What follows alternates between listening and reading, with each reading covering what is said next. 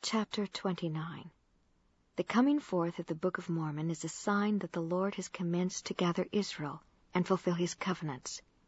Those who reject his latter-day revelations and gifts shall be cursed. And now behold, I say unto you, that when the Lord shall see fit in his wisdom that these sayings shall come unto the Gentiles according to his word, then ye may know that the covenant which the Father hath made with the children of Israel concerning their restoration to the lands of their inheritance is already beginning to be fulfilled. And ye may know that the words of the Lord which have been spoken by the holy prophets shall all be fulfilled, and ye need not say that the Lord delays his coming unto the children of Israel.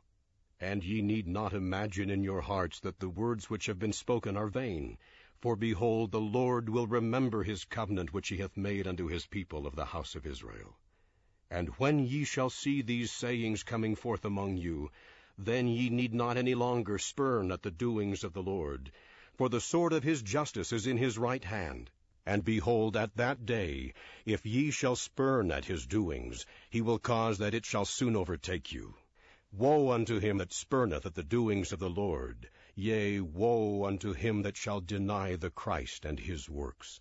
Yea, woe unto him that shall deny the revelations of the Lord, and that shall say, The Lord no longer worketh by revelation, or by prophecy, or by gifts, or by tongues, or by healings, or by the power of the Holy Ghost. Yea, and woe unto him that shall say at that day, to get gain, that there can be no miracle wrought by Jesus Christ. For he that doeth this shall become like unto the son of perdition, for whom there was no mercy, according to the word of Christ. Yea, and ye need not any longer hiss, nor spurn, nor make game of the Jews, nor any of the remnant of the house of Israel. For behold, the Lord remembereth his covenant unto them, and he will do unto them according to that which he hath sworn. Therefore ye need not suppose that ye can turn the right hand of the Lord unto the left, that he may not execute judgment unto the fulfilling of the covenant which he hath made unto the house of Israel.